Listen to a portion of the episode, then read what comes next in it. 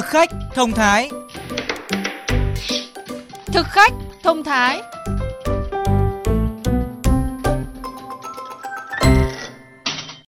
Xin chào quý vị thính giả đang nghe chương trình Thực khách thông thái phát sóng trên kênh VOV2 của Đài Tiếng Nói Việt Nam. Thưa quý vị và các bạn, trong mỗi bữa ăn gia đình, rau xanh luôn là thực phẩm cần thiết. Nhu cầu ăn các loại rau cũng khá đa dạng, không chỉ rau trên cạn mà còn có các loại rau sinh sống dưới nước. Tuy nhiên để có được nguồn rau an toàn lại là băn khoăn của các gia đình hiện nay. Mùa hè không thể thiếu rau xanh. Đây là yêu cầu của tất cả các thành viên trong gia đình chị Lê Như Băng ở phố Khâm Thiên, Hà Nội.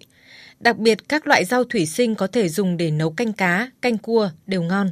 Hoặc nếu thời tiết nóng quá có thể nấu ăn với bún cho thanh mát.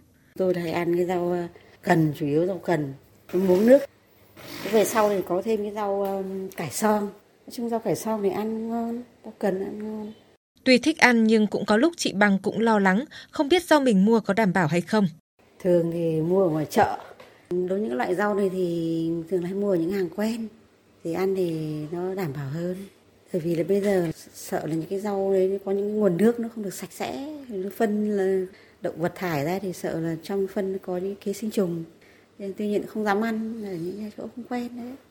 Nhặt dễ, sạch sẽ, ngâm rửa nếu mà ngắt cái cuống ra không cẩn thận cái đầu cuống là hay có những con ờ, nó sống ở dưới nước chui vào cái ống không để ý là ăn là nguy hiểm nhất đặc biệt là rau cần nó cải sọ cũng có tuy rằng ăn rất là ngon nhưng mà cũng phải đặc biệt hết sức lưu ý cho dù đã phải lựa chọn hàng rau quen, đặt mua các loại rau theo ngày, thế nhưng niềm tin của chị Băng cũng chỉ dựa vào lời giới thiệu của người bán.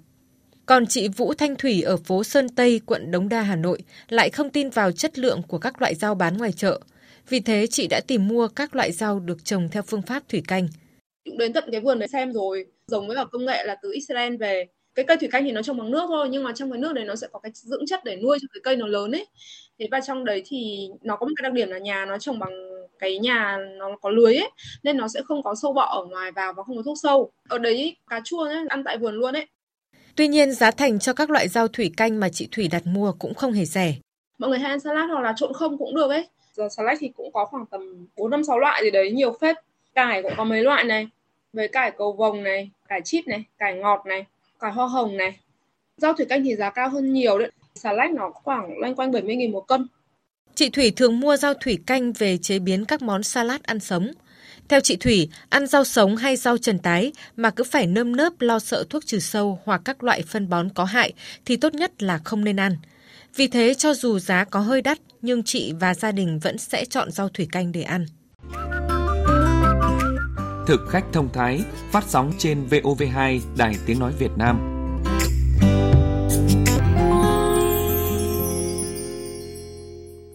Thưa các bạn, các loại rau sinh sống trong môi trường nước như là rau cần, rau muống, rau cải song, rau ngổ luôn được người sử dụng yêu thích. Tuy nhiên các loại rau thủy sinh này có những nguy cơ gì đối với người sử dụng?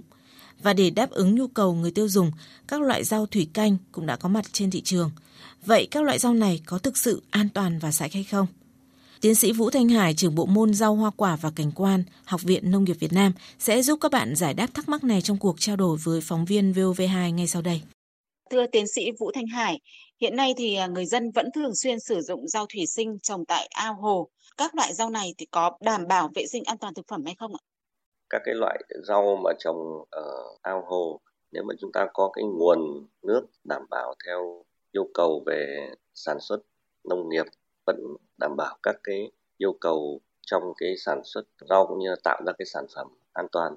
Tuy nhiên thì một số ao hồ, cái nguồn nước mà nó không đảm bảo vệ sinh an toàn, ví dụ như là có thể chảy dồn từ cái nguồn nước thải, nơi mà người ta thực hiện à, giết mổ gia súc gia cầm vi khuẩn E. coli này, Salmonella hoặc là những cái làng nghề về sản xuất cái kim loại thì cái nguồn nước đó nó có thể là gây ô nhiễm dẫn tới cái sản phẩm rau sẽ không đạt an toàn. Nhu cầu của người tiêu dùng đối với rau thủy canh hiện nay cũng đã nhiều hơn so với trước đây và người sử dụng cho rằng là dùng rau thủy canh là an toàn và sạch. Suy nghĩ này liệu có chính xác không thưa ông?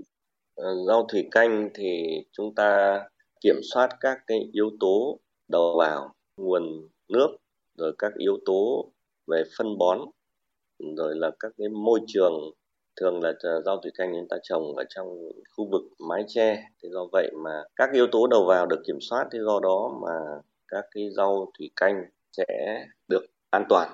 Trong cái quá trình mà chúng ta sản xuất thì thì vẫn có nguy cơ, nhưng mà thường là nguy cơ thấp. Ví dụ như là người ta sử dụng phân bón chứa uh, nitơ quá mức thì có thể gây ra dư lượng ờ, nitrat cao nhưng mà tuy nhiên thì nếu mà pha phân bón theo những cái công thức mà đã được nghiên cứu thì thường là nó sẽ đảm bảo cái dư lượng nitrat ở trong sản phẩm rau là dưới ngưỡng cho phép thế còn những cái nguy cơ khác về vi sinh vật gây hại rồi kim loại nặng hoặc là thuốc bảo vệ thực vật thì thường rất là thấp.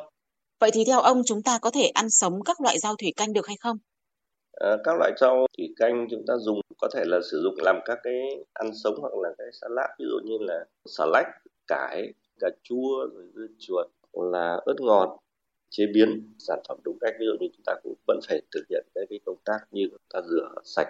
Sau khi thu hoạch chúng ta không để lây nhiễm các cái nguồn vi sinh. Chúng ta chế biến với nguồn nước sạch hoặc là tay chúng ta được vệ sinh an toàn.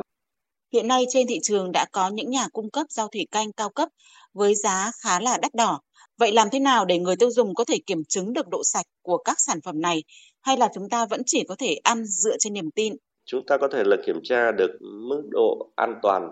Một là cái nhà sản xuất đó khi mà họ tuyên bố ra thì họ cũng được nhà chuyên môn xác nhận hoặc là những cái cơ quan có thẩm quyền người ta xác nhận các cái giấy chứng nhận đạt tiêu chuẩn Việt Gáp hoặc là hữu cơ chẳng hạn. Trong trường hợp chúng ta vẫn nghi ngờ thì ta hoàn toàn có thể lấy cái mẫu rau đó ta gửi đến bên thứ ba họ kiểm tra độc lập thì chúng ta có thể biết chắc chắn sản phẩm đó an toàn theo cái tuyên bố của nhà sản xuất hoặc là an toàn theo cái tiêu chuẩn Việt Gáp cũng như là hữu cơ hay không đối với lại người tiêu dùng thì chúng ta mua sản phẩm ở những cửa hàng uy tín hoặc là những cái nhà sản xuất có địa chỉ rõ ràng hoặc là trong thời gian dài rồi thì những cái sản phẩm đó họ đã tồn tại trên thị trường thì thường là họ cũng giữ cái uy tín đảm bảo cái chất lượng tốt đối với lại người tiêu dùng. Xin trân trọng cảm ơn ông. Tại sao? Thế nào? Tại sao? Thế nào?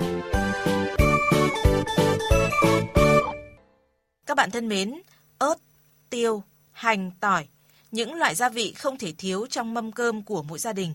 Thế nhưng trong thời tiết mùa hè nóng nực và khó chịu như thế này thì việc ăn quá nhiều thực phẩm gia vị có nên hay không? Và liệu điều này có làm tăng tiết mồ hôi và cảm giác nóng nực? Phó giáo sư tiến sĩ Trịnh Bảo Ngọc, Viện Y học Dự phòng và Y tế Công cộng, Đại học Y Hà Nội bật mí. Ví dụ như chúng ta ăn những cái chất cay, chất nóng, chất cần nhiều năng lượng để chuyển hóa thì lúc bấy giờ cơ thể nó sẽ phản ứng bằng cách nó cũng tăng tiết mồ hôi. Khoa học đã chứng minh là rất là rõ ràng trong vấn đề ảnh hưởng đến vấn đề tiết mồ hôi của thực phẩm. Ngoài việc tăng tiết mồ hôi, thực phẩm gia vị còn khiến cho cơ thể chúng ta gặp phải vấn đề gì nữa?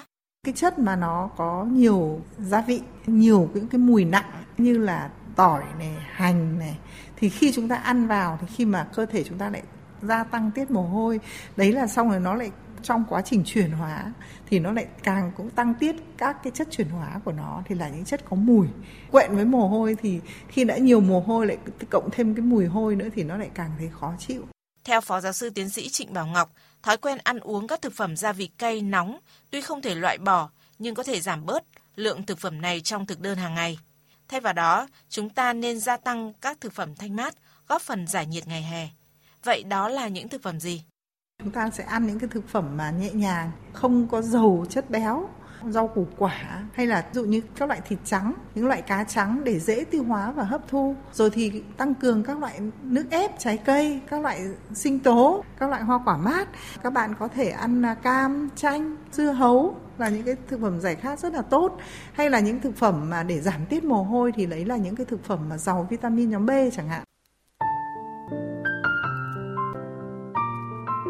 Rõ ràng là thực phẩm đóng vai trò quan trọng làm cho cơ thể của chúng ta đỡ khó chịu và nóng được trong ngày hè.